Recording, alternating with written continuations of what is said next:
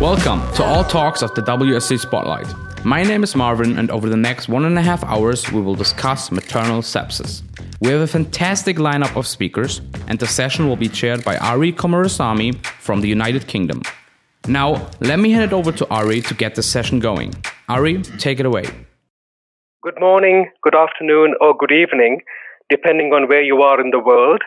There are 7,000 of you, in fact, more than 7,000 of you, from over 100 countries. And a very warm welcome to all of you uh, to the second session of the World Sepsis Congress Spotlight on maternal and neonatal sepsis.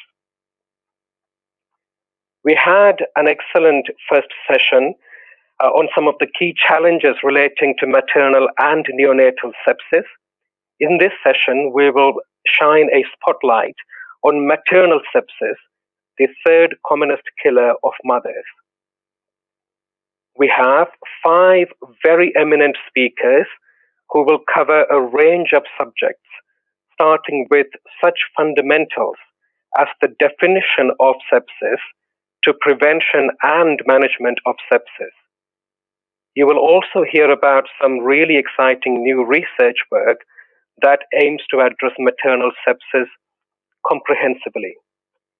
Each speaker has about 15 minutes, and I hope there will be time for some questions at the end of each talk and some time at the end of the session for questions and discussions. So let's get started. The first talk is on the challenges, burden, definition, and identification of maternal sepsis. And this is uh, will be given by João Paulo, Professor João Paulo. Uh, so João Paulo trained as an obstetrician and gynecologist with a specialization in intensive care medicine with extensive experience in global health. João Paulo worked also as a professor of social medicine at the University of Sao Paulo. João Paulo is based at the Department of Reproductive Health and Research at the World Health Organization. Over to you, João Paulo.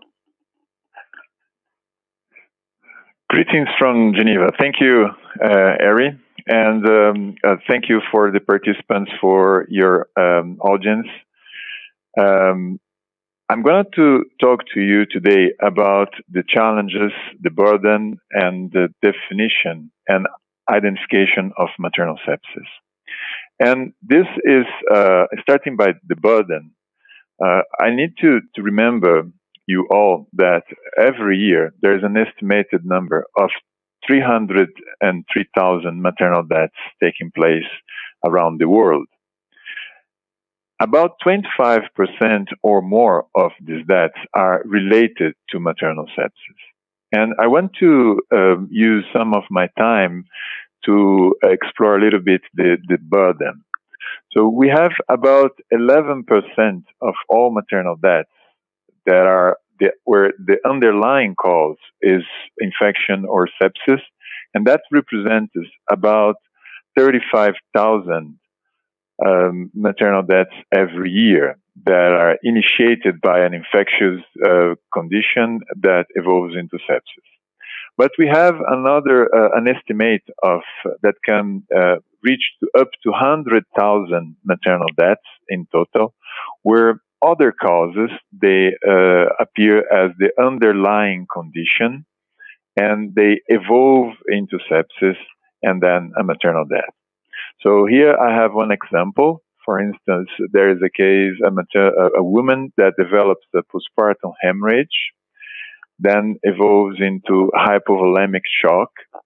She receives uh, adequate resuscitation, but still uh, develops bacterial translocation, and then days later sepsis, and eventually this woman would die of sepsis. We could think of uh, uh, different examples relate to hypertension, for instance, where the primary cause is uh, a hypertensive disorder that evolves into a complication, for instance, a stroke, for example, and then uh, aspirative pneumonia, sepsis, and then death. So the total burden of uh, sepsis related to, to, to, pregnancy is estimated to be around 100,000 maternal deaths every year. And there are some important challenges that need to be addressed if we want to tackle this uh, burden, if we want to alleviate this uh, burden. The first one is that sepsis, as you know, it's a very heterogeneous condition. Different signs and symptoms can be associated with sepsis. Sepsis during pregnancy and among young adults, which is um, frequently the case uh, among pregnant women, can be difficult to recognize. And when it becomes evident, sepsis in that population may be already in uh, severe and then uh, advanced with a reduced um, chance of survival. So it's very important for us to uh, develop ways and our knowledge and our technology to be able to identify sepsis as soon as uh, it's possible, as soon as uh, it can be feasible, its identification. We had also an, an update in terms of definition. If you if you recall from the previous session that this has been already mentioned, and we will uh, go back to this issue, is that in 2016 uh, there is a new sepsis definition that has been proposed for the general population by the Third International Consensus on Sepsis and Septic Shock. In this new definition, the importance of systemic inflammation has been reduced and uh, there is uh, an increased focus on organ dysfunction.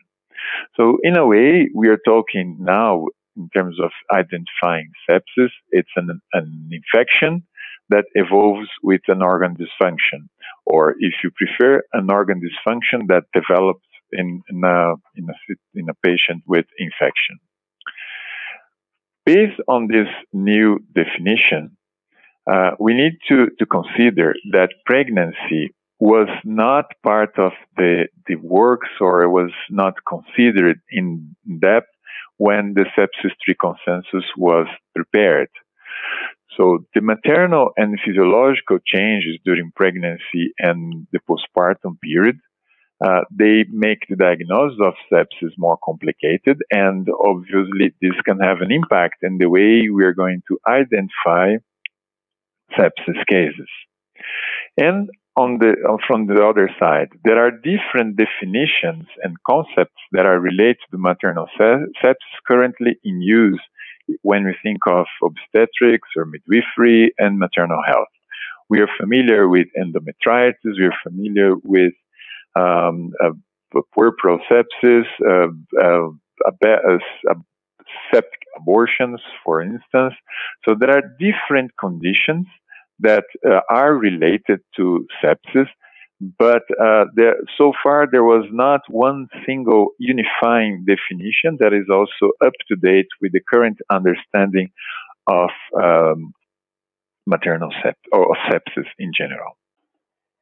So there is uh, WHO started then to develop um, a definition on maternal sepsis. Uh, and here you're seeing the results of a systematic review and an expert consultation. Uh, all the published literature and uh, WHO documents were reviewed there was a multidisciplinary international panel of experts that was consulted through an online surveys and in-person meetings. And there, uh, the, the, definition that was product of this process um, is maternal sepsis is a life-threatening condition defined as organ dysfunction resulting from infection during pregnancy, childbirth, postpartum, or post-abortion post period. So that is a definition that has been proposed by WHO in 2016 uh, as a result of um, an extensive systematic review and consultation process in order to get it aligned with the new definition. There is also a statement on maternal sepsis um, that uh, recognize the need to foster new thinking and catalyze greater action to address this important cause of maternal mortality. And the idea is that this definition, where we put infection plus organ dysfunction resulting in maternal sepsis, is also an actionable definition. So uh, the importance of uh, early uh, recognition of the condition, immediate use of fluids and providing hemodynamic support, antibiotics, monitoring, referral, and addressing also the, the source. We will see more of details of this condition um, as uh, as the, the, series of presentations uh, evolve. In terms of identification, it is uh, still uh, WHO is working in very clear and simple to use practice practice oriented identification criteria, but I think it's important for all of us to very very to have very clear in our minds that whenever we have a suspected or confirmed infection, we should uh, also look for uh, organ dysfunction that can be just in the suspicion or in a confirmation. And also, uh, whenever we have uh, abnormal vital signs or laboratory exams, and whenever we see a, pa- a, patient, a pregnant woman that's not looking very uh, well, look, looks unwell, we should uh, really think of uh, sepsis. So sepsis can be a hidden cause uh, that is motivating some atypical conditions and manifestations of organ dysfunction, even when we don't have um, infection very clearly presented. To address this, uh, WHO and uh, a number of uh, other organizations uh, have started the Global Maternal Neonatal Sepsis Initiative that is actually um, organizing this um, event, this uh, fantastic uh, World Sepsis Congress Spotlight. Um, so we have different organizations, particularly the Global Sepsis Alliance. And as uh, in order to, to finish my presentation as a take home message, I want to, to re-emphasize the importance of sepsis as one of the main causes of maternal deaths. That there is a, a new definition of maternal sepsis. The concept is an infection plus organ dysfunction during pregnancy, childbirth, postpartum, post-abortion. Uh, this very important message that you see repeated um, uh, now and again uh, that to stop sepsis, we need to think sepsis, and that the Global Maternal and Neonatal uh, Sepsis Initiative is a collaboration that from different organizations to accelerate the reduction of preventable maternal and neonatal deaths related to sepsis. Uh, with that, I would like to thank you all for your attention, and I'm happy to take um, uh, questions and comments. Thank you. Great. Thank you so much, uh, Joao Paulo, for a very clear presentation. I think it's great to have a definition that we can work with. And I think this will be an absolute bedrock on which we can build. Uh, we have a few questions from the audience. Uh, if I may put one or two of those to you, please. Uh, the first is um, Are there any new technologies or clinical decision support tools that you think would be useful in recognition and management of sepsis, even in the context of less developed countries?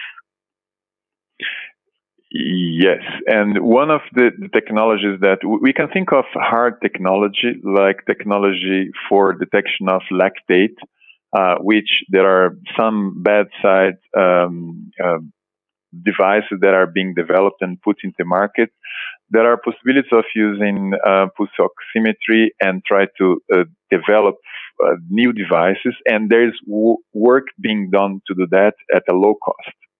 But I think what I want really to emphasize, the main technology that we would like to, to stress in this presentation and in this opportunity is uh, more of um, behavioral change. And um, particularly if you start think thinking of sepsis whenever you see cases that may be atypical, uh, that you can uh, have a, it's not very clear.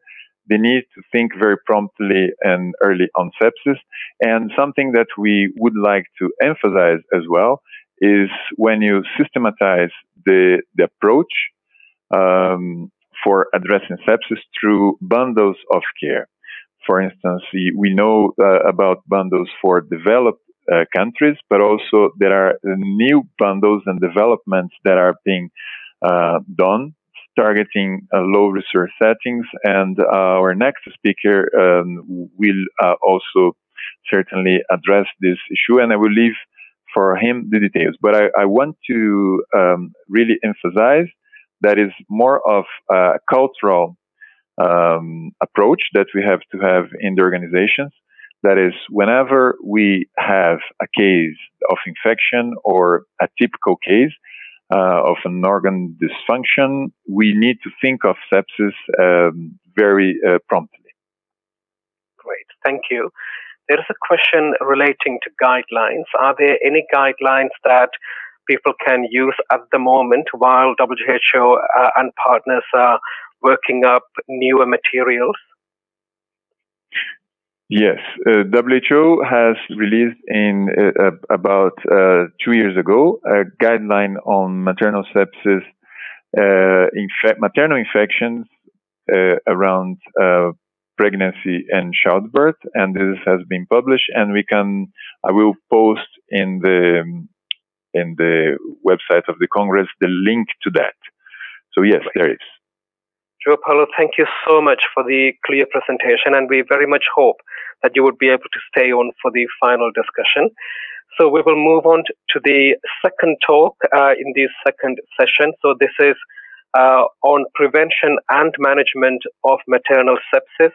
And this talk is by David Lissauer from the University of Birmingham. So Dr. David Lissauer is a clinical lecturer in maternal and fetal medicine at the University of Birmingham. Uh, he divides his time between clinical work and research work. His research focuses on the challenges of maternal and fetal infections and how the maternal immune system adapts for successful pregnancy. So he has a, a combination of laboratory based and clinical research. He has worked as an obstetrician in Malawi, so he has first hand experience, and he has just recently completed the AIMS trial, uh, which investigated the prevention of infection after miscarriage surgery in Malawi, Tanzania, Uganda, and Pakistan. Uh, David is also a member of the WHO Technical Working Group on Maternal Sepsis and is leading the development of FAST-M, which we will hear about in a moment. Over to you, David. Thank you very much, Ari, for the introduction, and uh, thank you for the invitation to talk at this fantastic Congress. I'm going to speak today on the prevention and management of maternal sepsis. So, first, really before we start, I think we should recognize that a vast majority of the burden of maternal sepsis, mortality, and morbidity lies, of course, in low income countries. And I think we need to, um, those of us not working there day by day, need to put ourselves into a labour ward of a typical busy district hospital in sub Saharan Africa and remember what things are like. Here we have multiple women in labour taking their turns to access the labour trolleys with the chitenji, the cloth they brought from home. Midwives and clinicians busily in attendance, moving from woman to woman, assessing them, carrying out examinations, conducting deliveries, procedures, in the labour ward, the equipment and resources may be scarce, need to be used sparingly. The power and water potentially is intermittent. The sink may be in the corner, but is it working? Is there something to dry one's hands? Is there soap there? I think if we place ourselves in that labour ward, the reason for the huge burden of sepsis in this environment is clear.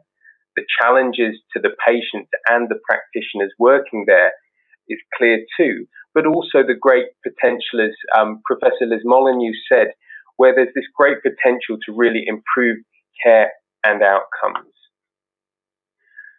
So, with these complex circumstances, we really need a concerted and coordinated approach, combating the issues of infection prevention, seeking to better monitor women with infections or detect deterioration early, um, and then, of course, improve the management of sepsis itself. to reduce mortality and morbidity. And that's what I'll briefly discuss here. So before talking of the medical interventions, I think it's critical to acknowledge the importance and the terrible state of water sanitation and hygiene in many facilities and how this underlies the challenges of infection prevention. Shockingly, one in five facilities worldwide lack appropriate toilets. One in three facilities don't have water within 500 meters, and less than one in three have hand washing facilities with soap. And hand hygiene isn't just limited by infrastructure. In all settings, the challenges of staffing, the time we have available as clinicians, and our compliance are additional barriers. But there are existing successful programs like the WHO multimodal hand hygiene approach that have shown promise to overcome these barriers and have been successfully implemented in resource limited settings.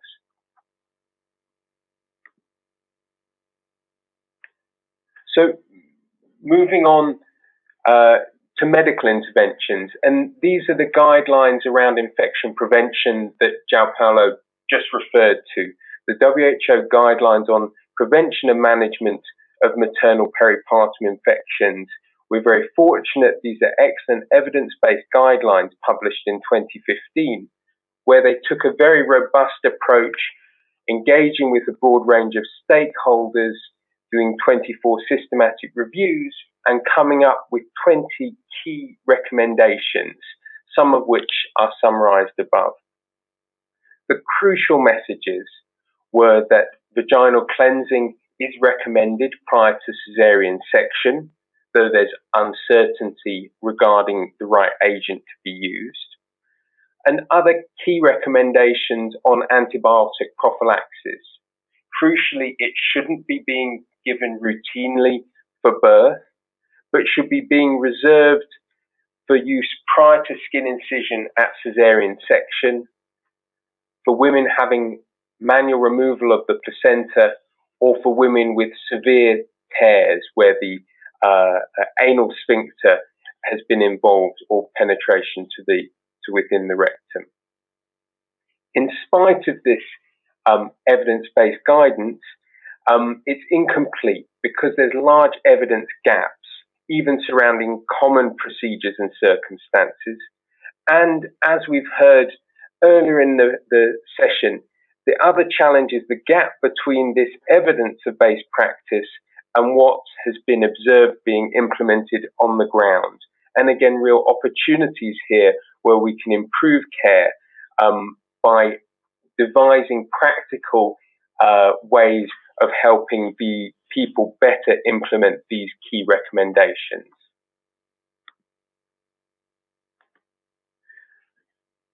So an example of our work trying to close one of these evidence gap was the AIMS trial. Despite miscarriage surgery being one of the commonest surgical procedures with pelvic infection and uh, progression to sepsis, a serious complication, there was no evidence to guide practice regarding prevention of pelvic infection and whether they should or shouldn't receive antibiotic prophylaxis. So we've just completed the trial randomizing 3,400 women um, and we're awaiting the results. Um, but I hope that with this renewed global focus on sepsis and sepsis prevention within maternal health, there's going to be more opportunities to identify and close these evidence gaps um, to make sure that we are using antibiotics wisely and preventing infection wherever possible. So, moving on past infection prevention to better detection of maternal sepsis. We've heard about the work being done on definitions and considering the unique physiology of pregnancy to improve our detection of maternal sepsis. But underlying this is what we and others have consistently observed in audits of practice, which is that observations are inconsistently performed and in many facilities only done on admission or incompletely. Um, and in addition to observations, there are limitations on further investigations that can be conducted, and overall a failure to recognize uh, deterioration of mothers. There are a number of approaches that people are using. Some are technology based approaches, like the low cost vital signs alert device, um, which measures blood pressure, pulse, and gives a traffic light indicator based on shock index to guide people's care being tested in the Cradle 2 trial, and other more high tech solutions, app based mobile approaches. Our work with the Global Sepsis Alliance, um, the WHO, and others is on a, a sophisticated but low tech solution centered around um, a modified early warning chart that many of you will be familiar with. This is an approach widely adopted in high income countries. It's been adapted for a maternal population using cutoffs where values have been based on existing systematic reviews of the physiological changes in pregnancy, and we hope will be further um, adapted as more information comes from the GLOSS study um, that Mercedes will speak about shortly. We're currently testing the use of this chart in 16 sites in Malawi to hopefully further adapt it um, uh, and improve it. Um, but it's been extremely well received so far. The concept behind it is that practitioners are guided by the color coding of red flags indicating abnormal observations that in the context of maternal infection indicate suspected sepsis and that then means that they can immediately initiate action in the form of a, a sepsis bundle. Um, we hope this, this empowers staff to act and to act quickly um, to escalate or to initiate the, the bundle appropriately. Alongside the chart, um, the decision tool um, here can guide people through that decision making process, um, giving them indications of when a sepsis bundle, such as the FAST-M bundle, should be started or when care should be escalated. In the final part of the presentation, I want to talk about maternal sepsis management itself. We know from studies in non pregnant adults in high income countries that the use of sepsis bundles improves care and reduces mortality. The bundles, by bringing together the key actions, make it easy for clinicians to consistently deliver the right care to every patient in a timely way. And there are excellent, well established sepsis bundles and comprehensive programs, um, as we all know, being operated in, in high income countries. But none of these bundles were developed specifically for the maternal context, and the existing international recommendations aren't feasible in a low income setting. In particular, our surveys of maternal health facilities demonstrate components such as blood culture and lactate very rarely available, but core components of existing uh, bundles. So we've been working with the Global Sepsis Alliance, the World Health Organization, um, Jhpiego, and other partners to develop an appropriate sepsis bundle specifically for a maternal population designed for use in a low income country and where it can be initiated both at a health centre where most women present and also in a hospital. We've gone through a robust uh, development process engaging in systematic reviews, uh, international modified Delphi process with 120 practitioners from more than 30 low income countries, um, and then triangulated the findings with an expert panel. We then went on to operationalize this through practitioner workshops and are currently testing it on the ground um, across these 16 sites in Malawi. So this is an example um, of the treatment bundle that goes along with the training program as a physical piece of paper, and aide memoire for practitioners to use. And this highlights the key components that this process developed of the FAST-M bundle. So FAST-M stands for fluids, antibiotics, source identification and control, transport and monitoring, both of mother and of the baby. We really hope that with this collaborative, comprehensive approach to maternal sepsis um, and introducing these practical tools to help people operationalize the guidance in their own clinical practice, that we can um, make a difference in the care they can give. I'd just like to thank the many partners who are contributing uh, towards the program and um, would be keen to uh, get in contact with uh, uh anyone via email or Twitter. Thank you very much. Thank you very much, David. It's uh, very exciting to hear about the development of FAST-M. Uh, as you mentioned, timely treatment uh, to the right patients, uh, which is great.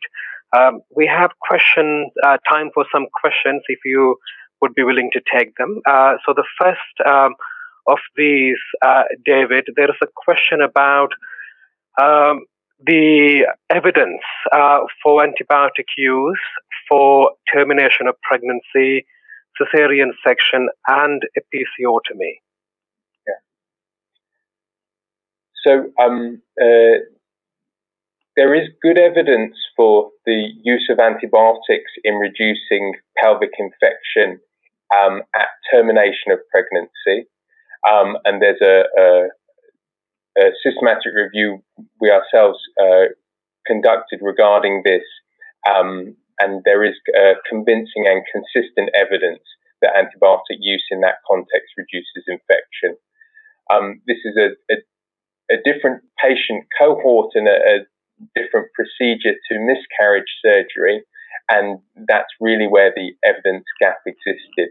Um, similarly, there's uh, a number of Cochrane reviews that have uh, uh, examined the evidence regarding antibiotic use at cesarean section, and I think the key thing that has been brought out in the new guidance is the importance of giving antibiotics prior to skin incision, um, and that um, there's no additional benefit in giving prolonged courses of antibiotics, but a, a single uh, cephalosporin um, prior to skin incision. Mm-hmm. Um, sorry, there was a third context, episiotomy. So um, uh, this is another um, uh, evidence gap at simple episiotomy um, or for instrumental deliveries. there isn't uh, strong evidence of benefit of antibiotic use, and in that context, um, it's not currently recommended. Thank you, David. A quick answer to, to this question, uh, if you could please. Uh, can we, uh, the question is, what's the role of qSOFA uh, in, in, relation to maternal sepsis? So, I, I, a, a, great question. Um, and I think the answer was previously also covered by um, Professor Konrad Reinhart. And um, the reason we took the approach of using a modified early warning score system um, was because we felt this encouraged a comprehensive assessment of the patient, tracking of their observations graphically over time, and that this was the, the easiest way to integrate it into people's routine clinical care, and this has been widely used. So, um, uh, qSOFA itself, there weren't any um, uh, uh, women included in the cohort where it was devised, and we wait eagerly to, to hear if there's more evidence of what exactly the right thresholds and cutoffs should be for um, diagnosis of suspected and confirmed sepsis. Thank you very much, David. David, we hope that you can stay on for the final uh, discussion. Uh, so we will move on to the third talk of the second session. Uh, this is on management of maternal sept- uh, septic shock. And this talk will be given by Maria Fernanda Escobar Vidarte, who is a representative for Latin America at the FIGO Committee for Safe Motherhood and Newborn Health. Uh, originally from Colombia, she trained in obstetrics and gynecology and completed her clinical uh, epidemiology master's at the University de la Frontera in Chile, as well as a fellowship uh, in critical care and intensive care medicine at the University of Pittsburgh in the United States.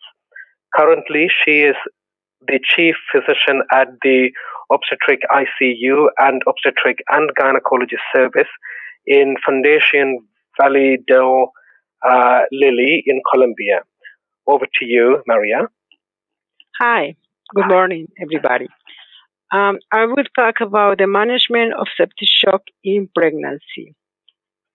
The objectives of uh, this conference is to determine the definition and the main aspects of management of septic shock during pregnancy.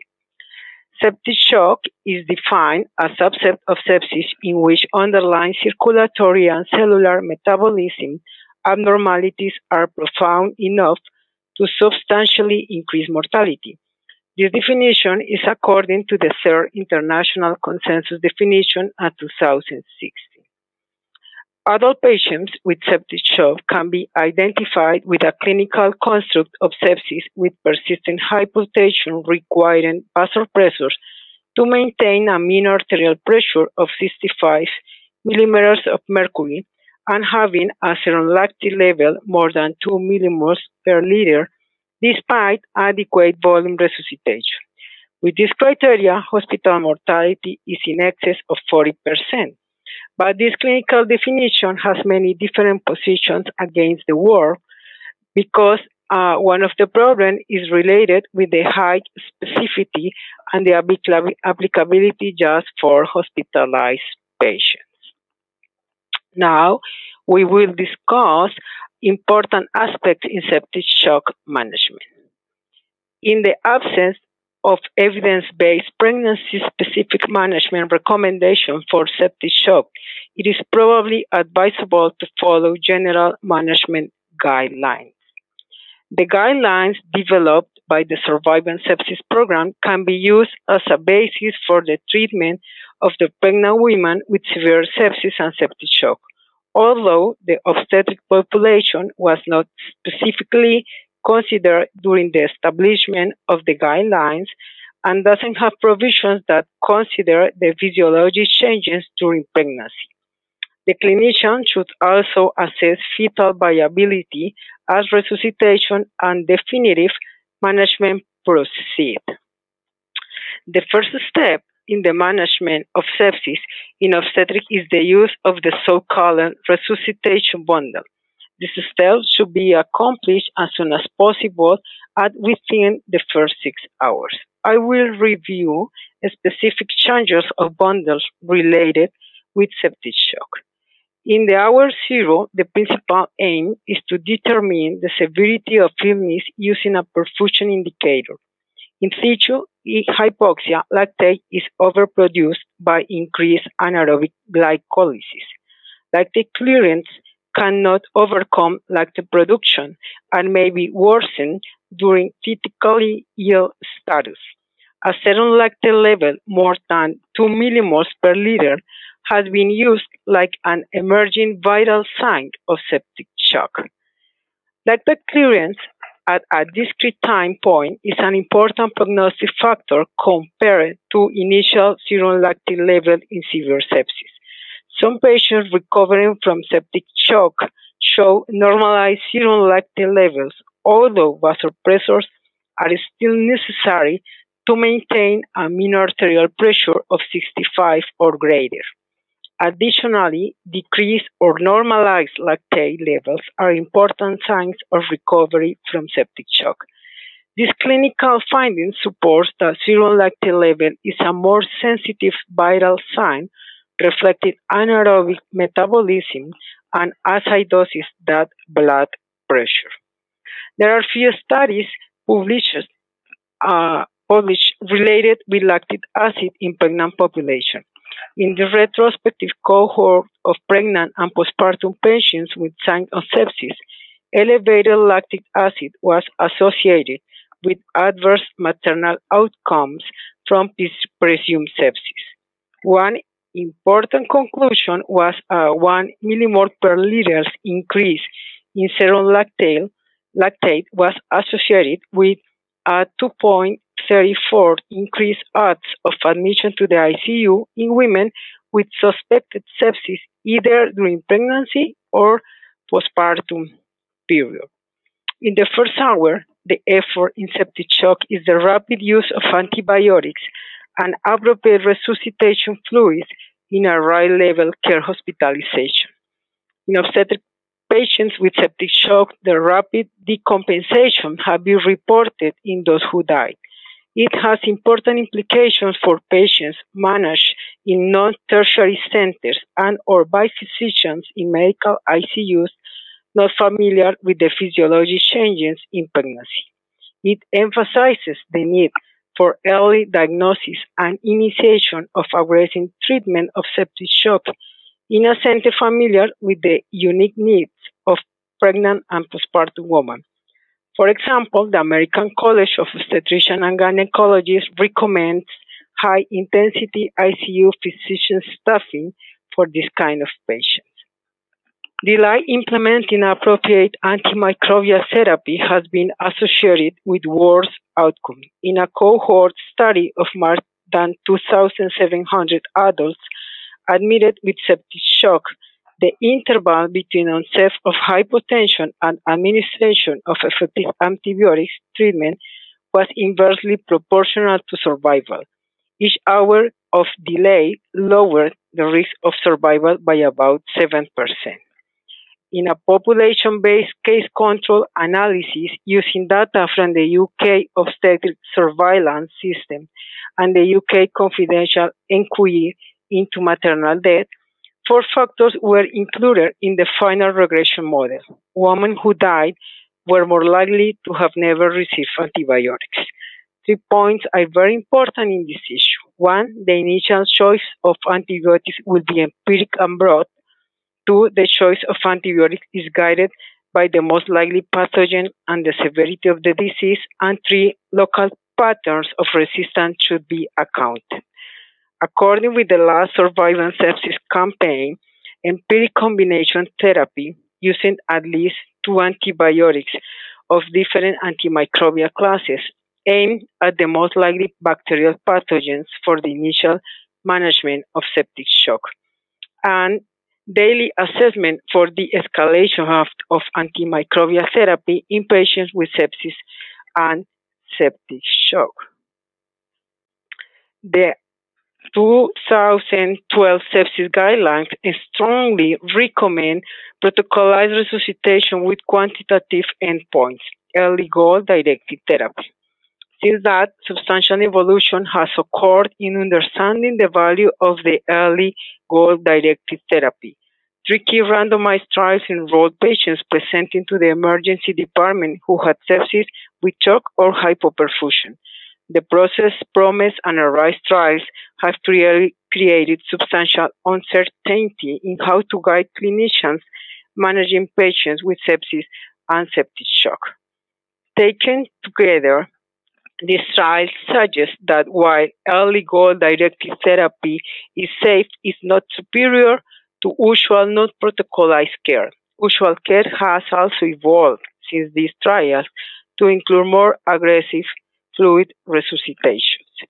Meta analysis of individual patient data from the three recent trials was designed prospectively to improve statistical power and explore heterogeneity of treatment effect of early goal directed therapy. The primary outcome of 90 day mortality doesn't change between early goal directed therapy and the three studies. Nevertheless, Rivers' work permits us understand the modern process. Start early, give antibiotics, correct hypovolemia, and restore perfusion pressure. And since that time, management of sepsis has changed. In all three studies, patients had early antibiotics plus 30 milligrams per kilogram of intravenous uh, fluids prior to randomization. For this reason, Surviving Sepsis campaign recommend resuscitation from sepsis-induced hypoperfusion at least 30 milliliters per kilogram of intravenous crystalloid fluid be given within the first three hours and follow initial uh, resuscitation, additional fluids be guided by frequent reassessment of hemodynamic status.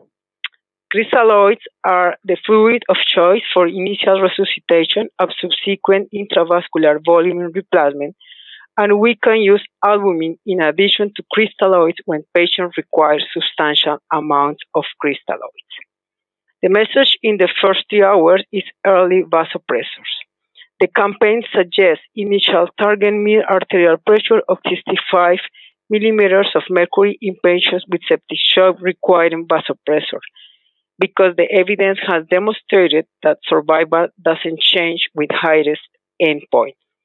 Other important points are norepinephrine as the first choice vasopressors, and they suggest dynamic over static variables be used to predict fluid responsiveness where available resuscitation to normalize lactate in patients with elevated lactate levels as a marker of tissue hypoperfusion. Although the usual recommendation is a mean arterial pressure target of 65, this will often be too high for a previously healthy young patient and is almost certainly too high in pregnancy. Fortunately, many pregnant patients have another measure of perfusion readily available in the form of the fetal heart rate tracing. This is sensitive to placental perfusion. Norepinephrine has been used to maintain blood pressure under regional anesthesia for cesarean delivery at at least uh, a low dose seems to be safe. Safety profiles come from a dual perfused single cotyledon model of human placenta and did not affect perfusion of the fetal height. The clinician should not hesitate to administer norepinephrine for a patient with septic shock during pregnancy. in the study of patients with sepsis and septic shock in the New York State Department of Health, multi-level models were used to assess the association between the time until completion of the three-hour bundle and risk-adjusted mortality.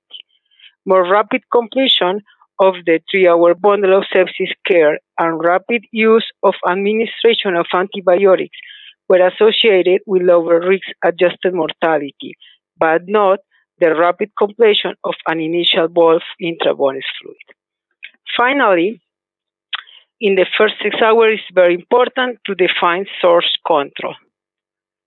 Many cases of obstetric sepsis are amenable to source control because the source can be often identified and is often accessible to drainage or evacuation. Source control is especially crucial in septic abortion, and patients who are still pregnant have more risk of spontaneous preterm birth and potential need for delivery as a component of therapy. The end of pregnancy depends on many factors, and for us, cesarean delivery is not routinely indicated and should be reserved for usual obstetric indications. I hope we can contribute to improve the health of our women so they can enjoy a beautiful life with their kids like me. Thank you. Thank you, Maria. You covered a, a, lot of information in that short time. We are grateful for that we have time for a, a few questions. Uh, so the first question relates to lactate measurement. So this is clearly a very important part of the way that you manage uh, your patients. And the question relates to its role in uh, very poor settings where it may not be possible to do uh, lactate measurements. Uh, what would be your approach in that setting?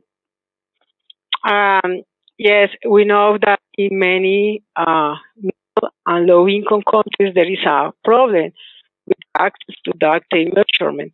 But um, one thing is probably with the study that we will begin soon, uh, we will find other uh, possibilities with the clinical findings. But uh, the in other kind of patients, the clinical findings is not enough to be sure about the, how critical is your patient. And other option is try to move all these uh, resources and economic resources to obtain um, a test. Is a more safe test uh, in a um, not so expensive like the actual test that is probably one of the conditions why we don't have the option in many low resource hospitals. Thank you. Thank you, Maria. Uh, there is a question that, or, or, comment rather, that early goal directed therapy, uh, the available evidence didn't really demonstrate any uncertainty, but it uh, showed the uh, its its failings very clearly. Um, what's your uh, view on that, please? Um, the um, early goal directed therapy probably moved the world to other direction in resuscitation abundance or in resuscitation treatment. And the thing is that all the three studies after the early therapy, that is the Rivers' work, uh, used the um, best approach in fluid resuscitation and the early treatment with antibiotics. And that's the one uh, in the evidence that why uh, we have all these kind of difference be- because uh, the move change after this study, and probably this is one of the reasons. Thank you so much, Maria. We will stop there, but there are questions coming in at the moment, so I very much hope that you will be able to stay on uh, to ad- address some of those later on in the uh, in the day. Uh, so we will move on to the next talk, the fourth one, uh, and this relates to some exciting work that Mercedes Bonet at WHO is uh, doing. So this relates to the global maternal sepsis study. Uh, Mercedes is a uh, perinatal health epidemiologist based in the Department of Reproductive Health and Research at the World Health Organization. She has extensive experience in global health with a particular interest in maternal and neonatal infections, care during childbirth, breastfeeding practices, and very premature babies. Uh, Mercedes is currently leading uh, a global study to assess the burden and the management of uh, potential severe maternal infections and sepsis in uh, healthcare facilities. Over to you, Mercedes. Uh, good morning, good afternoon, good evening, everyone. I will present you the Global Maternal Sepsis Study and Awareness Campaign. And this is the first research activity under the umbrella of the Maternal and Neonatal Sepsis Initiative, launched by uh, WHO, Jhpiego, and other partners last year. And as we started our work around maternal uh, sepsis, one of the first problems we were facing uh, was that the burden of maternal sepsis is not very well known. And the main reason was the absence of an standard definition and robust criteria to identify this condition. As you may know, WHO proposed a new definition of maternal sepsis, which is in line with the current definition of sepsis for the general adult population and considering the whole spectrum of pregnancy from uh, early pregnancy to the postpartum or the post-abortion period. Uh, but now this definition of maternal sepsis needs to be applied and validated, and this is the main objective of the GLOSS study. In addition, current tools uh, used in the obstetric population and known as the early warning scores or other SIMS to perform poorly in predicting risk of developing maternal sepsis or in identifying women who may require critical care due to infections. These tools have other limitations, as in general, they have not been validated in different populations in low resource settings, uh, to be more specific. They use different variables and cutoff points as trigger for action. Another issue is that we don't know how maternal sepsis is managed, especially in low and middle income countries. We don't know uh, if people are implementing specific protocols, using bundles of care uh, proposed for the general adult population, and whether these management strategies are effective uh, for maternal sepsis. And finally, in some settings, the lack of awareness of the risk of sepsis and of effective strategies to improve care of women with sepsis are an important barrier to improve maternal but also neonatal outcomes.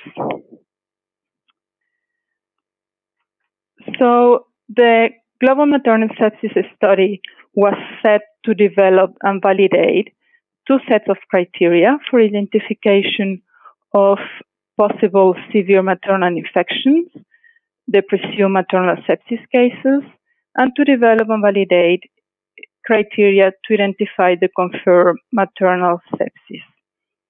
We also uh, would like to assess the frequency and the outcomes of maternal sepsis in developing in the undeveloped countries and to assess the frequency of use of a core set of practices recommended for the prevention, early identification, and management of maternal sepsis.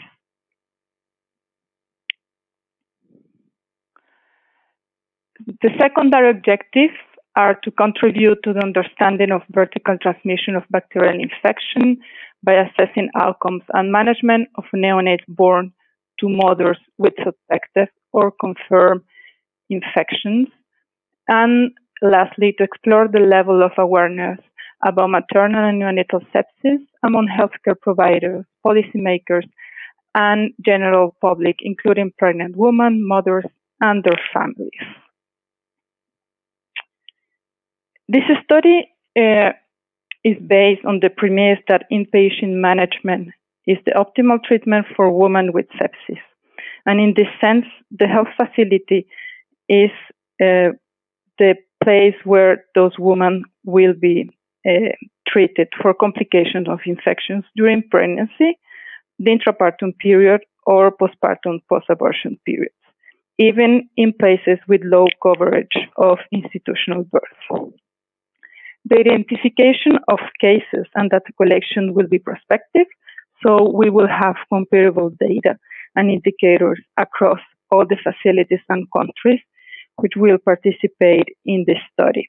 And this will also allow us to collect early clinical indicators of severity, clinical signs, laboratory tests, but also other measurements such as lactate or pulse oximetry if they are available from the medical records and routinely performed in the facilities participating in the study. We will include cases over a week and this will minimize the variability of events across the days of a week, given variations in maternity unit activities, for example, planned induction or cesarean section certain days of the of the week, or uh, less staff during the weekend. And because some women won't return to the maternity unit where they gave birth if they have a complication after discharge from hospital and sometimes may not go to an obstetric uh, unit. We uh, aim to cover all facilities where women could be admitted to maximize identification of eligible cases, and in particularly those during the postpartum uh, period. Um, massive uh, data collection effort will take place to recruit women presenting with infection morbidities during one week between November 28 and December 4 this year. In hundreds of health facilities across 54 countries across all the regions of the world, of the world, the Americas, Africa, the Eastern Mediterranean, Europe, Southeast Asia, and the Western Pacific. In each country, one geographical area with about 2 million inhabitants will participate in the survey. In each of the participating geographical areas, all health facilities where eligible women could be admitted will be uh, included in the study. And before the study, an awareness campaign targeting healthcare providers will be deployed in these uh, participating facilities. The campaign will help providers to identify and treat women at risk of developing sepsis. Having this large um, sample and including a lot of healthcare facilities have several advantages. Given the relative low frequency of maternal sepsis at the individual facilities, a large collaborative network of facilities may ensure an adequate sample size and also the applicability of our findings to other populations. By expanding the geographical variability, we will be able to cover different organization of the health system and also limit the effect of geographical or seasonal clusters of infection morbidities. This will also help us to reduce the burden of that collection and cost in each country and also in each health facility. But uh, having this large network of facilities will also uh, provide us the opportunity to reach out more healthcare providers with the awareness campaign that we will implement before this study. So, how are we going to identify women uh, for this study?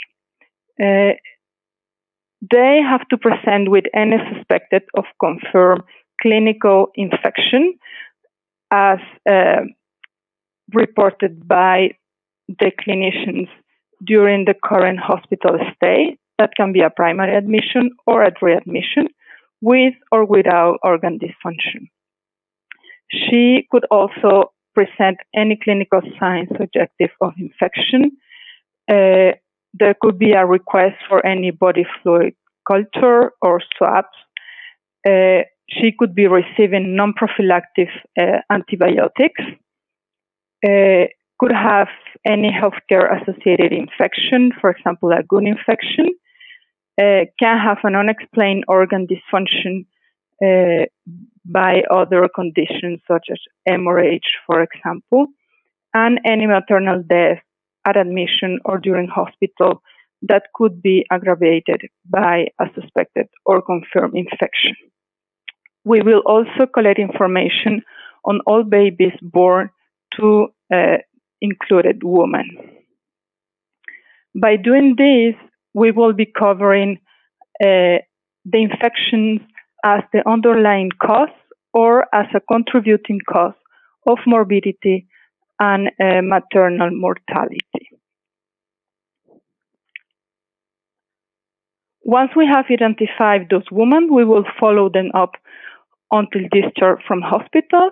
The 42 days postpartum post abortion or death, whichever occurs first, and the babies will be followed up uh, for the first week of life, discharge or death, even if they are transferred to another facility in the same geographical area.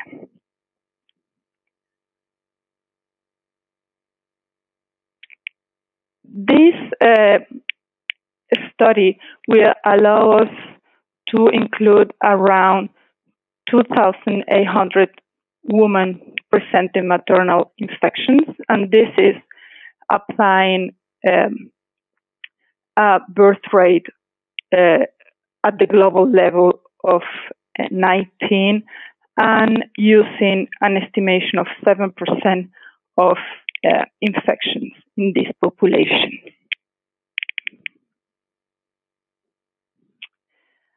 The outputs of this study. Uh, we will have a good assessment of the frequency of maternal sepsis. We will be able to test uh, the identification criteria which could be applicable in low resource settings for two different um, states of the condition to identify women with possible severe infections that will allow clinicians to trigger action, uh, for example, uh, a bundle of care specific to maternal sepsis, and also to identify the confirmed cases of maternal sepsis to be recorded uh, and reported at the facility level. We will also be uh, able to have an assessment of the frequency of early neonatal sepsis among babies born to mothers with peripartum infection, and also how those women are currently managed uh, in the facilities. The materials of the awareness campaign will be also available to be used in other hospitals outside uh, the, the study. And at the end, we will have an active network of health facilities and researchers ready to contribute to the reduction of death due to infections uh, in the in mothers and babies. Uh, I would like to thank uh, the funders of the study and a special thanks to all the people in the ground who are making this study possible, especially our country coordinators and the healthcare facilities participating in the study. Thank you. Thank you very much, Mercedes, uh, for sharing this very exciting work that, that is to, to come um, very soon. Uh, one of the audience members has uh, summed it up very nicely, where uh, he mentioned that the challenges are great, but a great deal of learning can occur in this week. Um, so I think that, that sums it up. Uh, we have time for one question. So the question is, uh, in terms of trying to achieve coverage, um, would there be difficulties in private sector hospitals um, uh, so that you can have a, a true representation of um, sepsis morbidity? Yes. So um, that's why we are uh, focusing on a geographical area to be able to capture uh, the whole spectrum of uh, cases that could be admitted in different facilities and also those women who will be transferred from one facility to the other. Uh, it is true that uh, by focusing on the health facilities, we will uh, mainly have the more severe cases and that we will probably lose uh, the less severe cases or those that or women who die before arriving uh, to a referral uh, facility. Thank you so much, Mercedes. And again, we hope that you would be able to stay on for the discussions at the end of the session. So that takes us to the final talk of the second session um, of this conference. And this final talk is on addressing maternal sepsis in low and middle income countries. And this talk will be given by uh, Jeffrey Smith, Dr. Jeffrey Smith from Jhpiego in the United States. So, Dr. Jeffrey Smith um, is an obstetrician and gynecologist and a public health practitioner with over 25 years of clinical and public health experience in developing countries across Asia, Africa, and Latin America. He works for Jhpiego as the Vice President for Technical Leadership, uh, and that is based in Baltimore. And until recently, was also the maternal health team leader at the USAID supported maternal and child survival program uh, in Washington, D.C. Uh, he is also assistant professor of gynecology and obstetrics at the Johns Hopkins University School of Medicine. Uh, over to you, Jeff. Great. Thank you very much, Arri. And good morning, good afternoon, good evening to everyone. So I would like to take this opportunity to reflect a bit on the situation of maternal infection in resource limited settings, and especially looking at some of the policy and the program dynamics about this when we look to make changes and support our colleagues around the world. Um, I will look briefly at what we know regarding policy and practice. Um, where are some of the gaps in low and middle income countries? Where there are some under opportunities and what is currently under development in the programmatic realm. So I think all of the previous speakers have related uh, challenges of maternal mortality and contribution of sepsis to that. In a very uh, interesting panel that I was on at the FIGO conference in 2015, there were two presentations, one by a colleague from Rwanda and another by a colleague from Uganda, who had said because of their concerted efforts over years to address causes of mortality such as hemorrhage and preeclampsia, sepsis, and infectious morbidity had become the number one cause of mortality, maternal mortality at their facility. So we have a situation where a, a lot of attention has gone to other causes of maternal mortality over the years, and we must, as a global community, turn our attention towards infection. We at Jhpiego conducted a literature review in 2015 looking at causes of infection and also what were the programmatic and uh, policy approaches to addressing that. And that we found, first of all, a, a sharp um, lack of specific literature from developing uh, and low middle income countries. That's why I think the the study that is currently underway, as described by Dr. Bonet a moment ago, is really critical to our field. Also, what was noted in this literature review was that there was a real difference in terms of the cause of infection um, or the perception of the cause of infection between high income countries, where people believe prolonged labor and prolonged rupture of membranes was the cause, and in lower middle income countries, where the cause was thought to be hygiene of the facility, hand hygiene, and women's hygiene specifically. So I think this, this current study that's underway um, is useful for us in, in terms of understanding the etiology. Uh, if we look at the situation of maternal infection among many different countries and the current the efforts being made globally to address maternal health, we find that many of the strategies of bringing women into facilities for uh, skilled attendance at delivery may contribute to increasing infection. Many facilities do not have uh, proper infection prevention protocols. Movement into facilities may increase cesarean section rates, which contributes to infection. The crowding in facilities and the lack of sufficient staff uh, may also contribute. And there may be, uh, because of crowding, women may choose to go home early, and that early discharge may result in diagnosis after leaving the facility. And the, the response to infection in recent years has really been limited. We have no great new innovations in this area. There are no new drugs or antibiotics that are widely available, no protocols.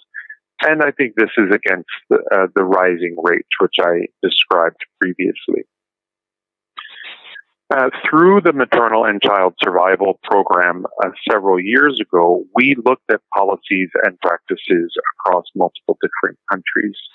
And we noted that in uh, across 20 different countries, in mostly in Africa, Asia, and Latin America, uh, we looked at the policy of whether or not prophylactic antibiotics were routinely recommended before manual removal of placenta. And only in 60% of those countries was that the case in national norms and standards. The same, uh, similar data was found for looking at the use of prophylactic antibiotics before cesarean section. 70% of the countries had policies and, and guidelines for recommendation of prophylactic antibiotics, but 30% of countries did not have that as a policy within their national guidelines. We also, across five different countries in East and Southern Africa, did direct clinical observation regarding infection prevention practices. And in, across two, more than 2,000 direct observations of clinical care, we saw that the majority of, in the majority of situations, providers did not wash their hands before examination or before uh, examination during the first stage. Where, while they did wear gloves or put on protective equipment, there was not a routine use of good infection prevention practices across all these facilities and in all these clinical situations.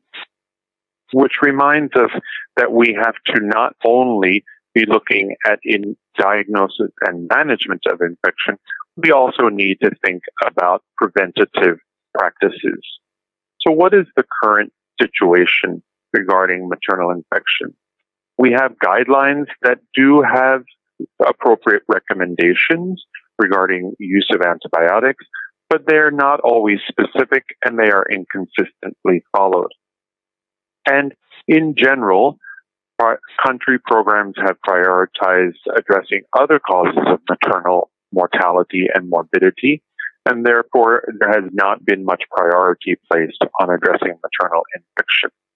Antibiotic use in some situations it, it is overused or use of unindicated antibiotics, and in other situations inappropriate use or wrong use of antibiotics.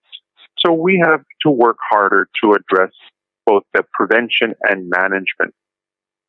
From a program point of view, when we think about typical constellations of interventions, such as basic emergency obstetric care and comprehensive emergency obstetric care, we have to ask ourselves, where is the management of maternal sepsis in these packages?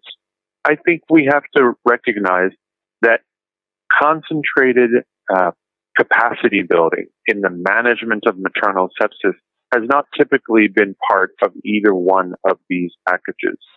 So as we learn more following this week's data collection that Mercedes described, I think we have to revisit the approaches that we take uh, programmatically and in terms of policy in countries around the world. What are the opportunities for improvement in this area? WHO and many implementing partners have recently turned greater attention towards the quality of care, not only for intrapartum care, but during antenatal and postnatal care. And therefore, we should join that global effort on addressing quality of care and begin to build stronger infection prevention and management strategies across the pregnancy continuum. In terms of prevention, we should look at the antenatal period as an opportunity to optimize women's health, identify potential infections, and address those infections so that women enter labor without risk factors that increase their possibility of intrapartum infection.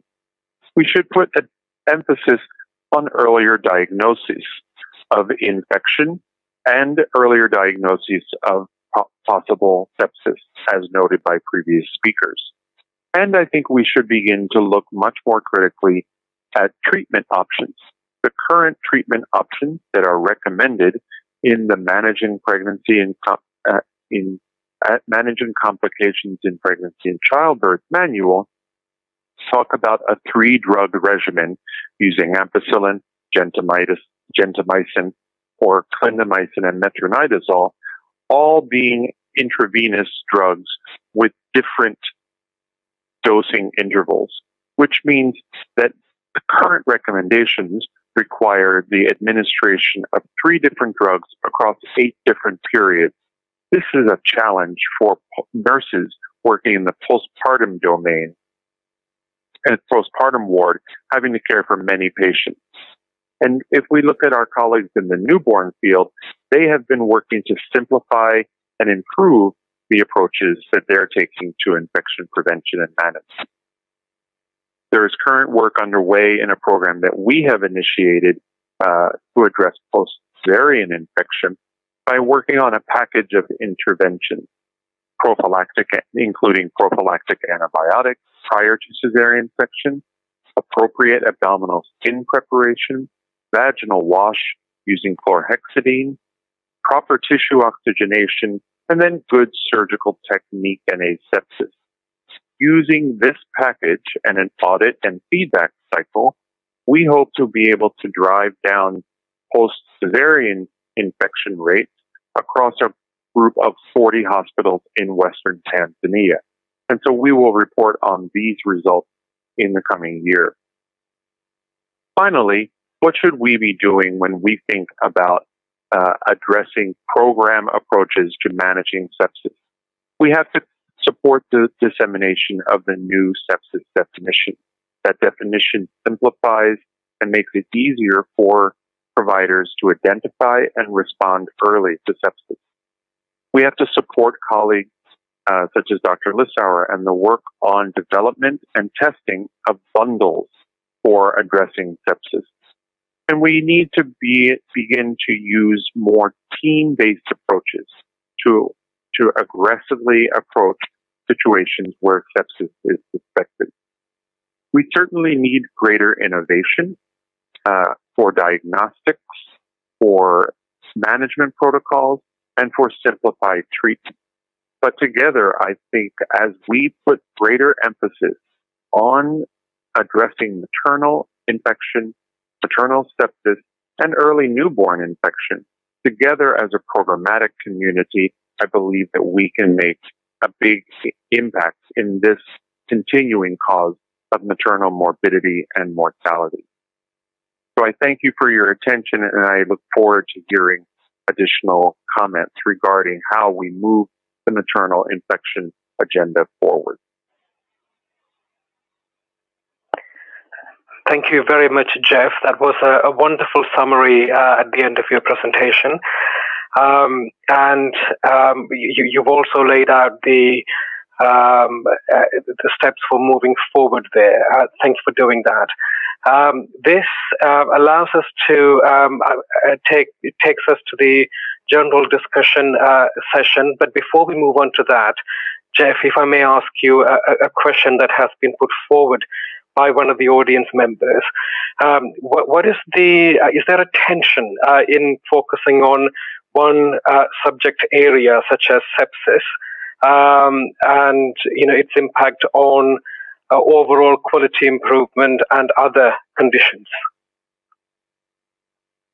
That's a great question, Arri. I think uh, we as a global community have to begin to identify new techniques and approaches that can be added to a broad package of management strategies for all causes of maternal mortality. I think the uh, attention on sepsis should not mean that we should li- decrease our focus on uh, other causes of maternal mortality so that we're really adding new approaches and new um, responses and innovation to a broad package to improve the quality of care.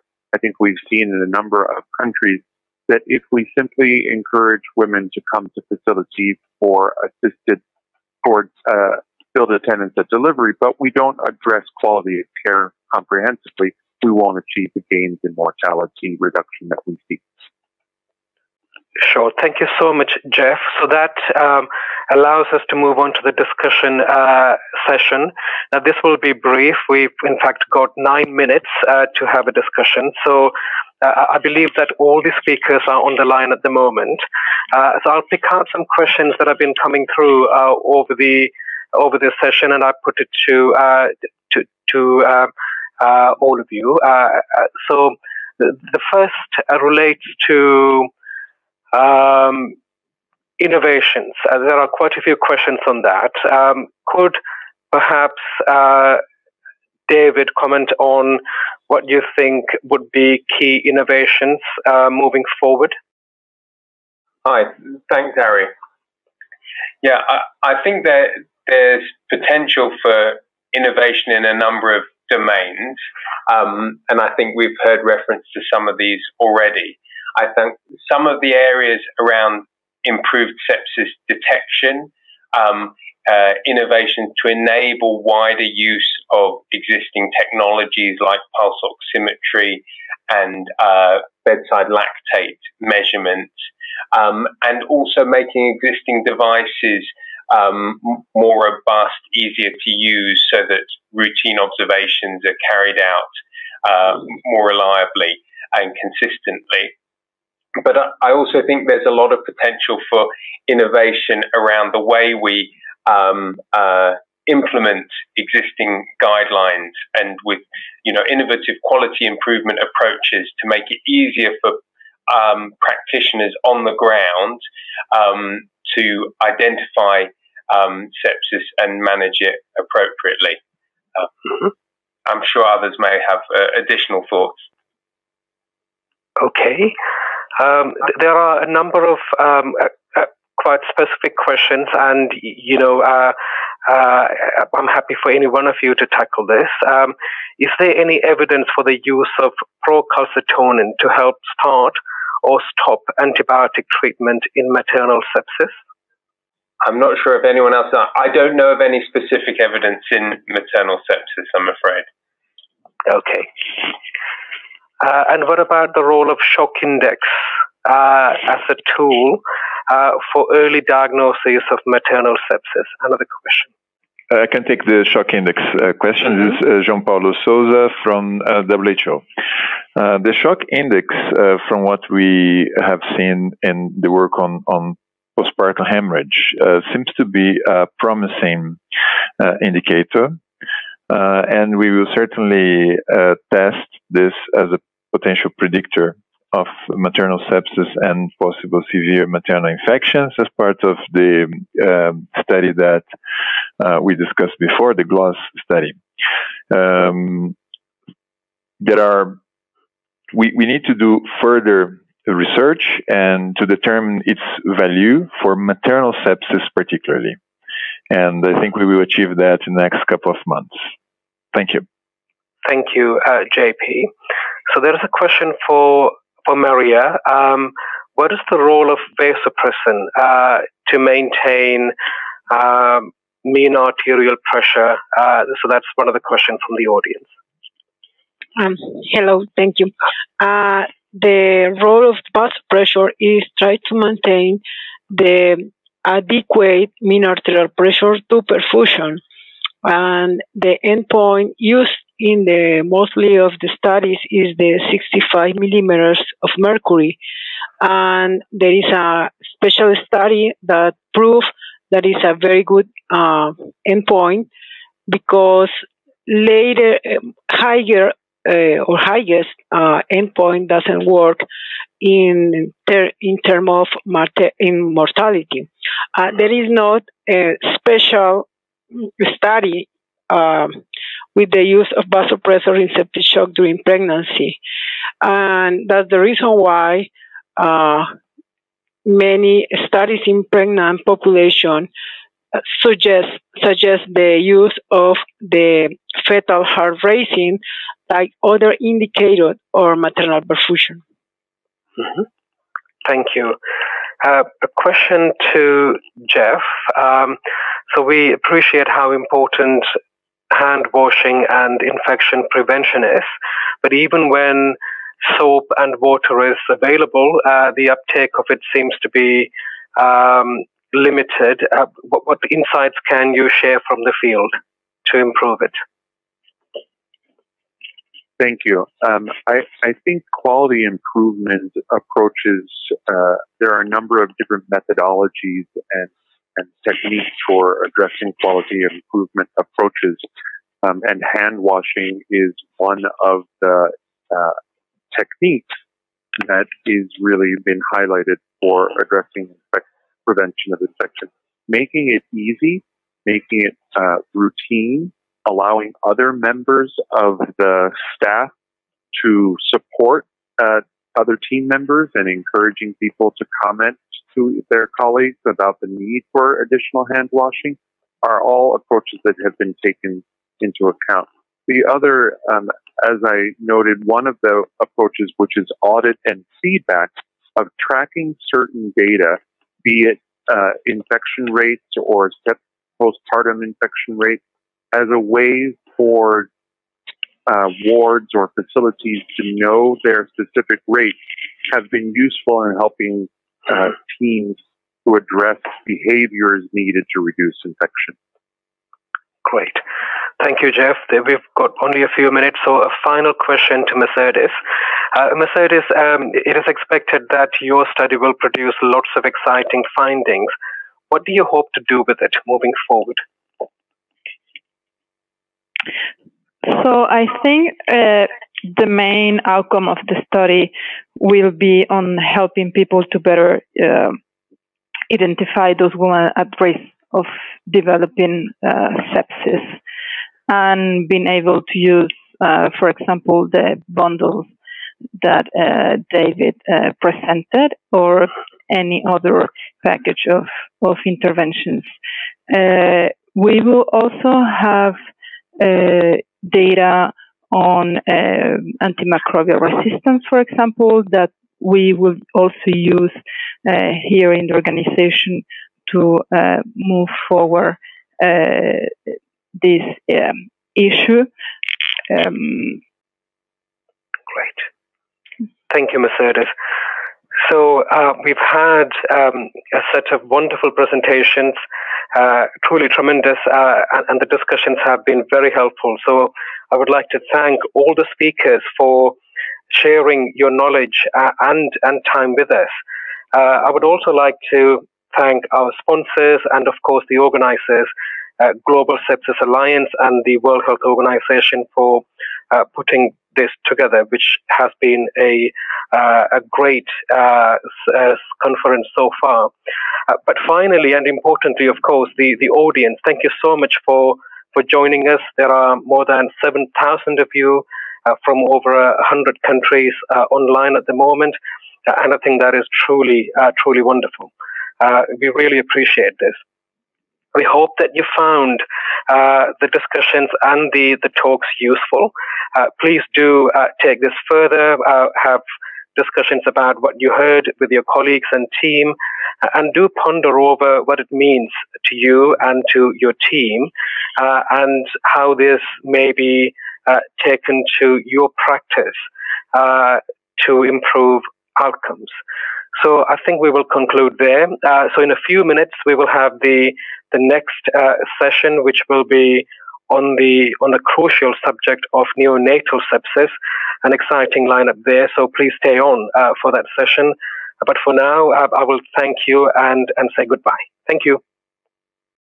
Thanks for listening, and thanks to everybody who made this possible, especially our sponsor, the Patient Safety Movement Foundation. This Congress is being brought to you free of charge, so if you enjoyed it, please consider making a donation. We'll continue with the session Neonatal Sepsis on October 19th. I hope you tune in then.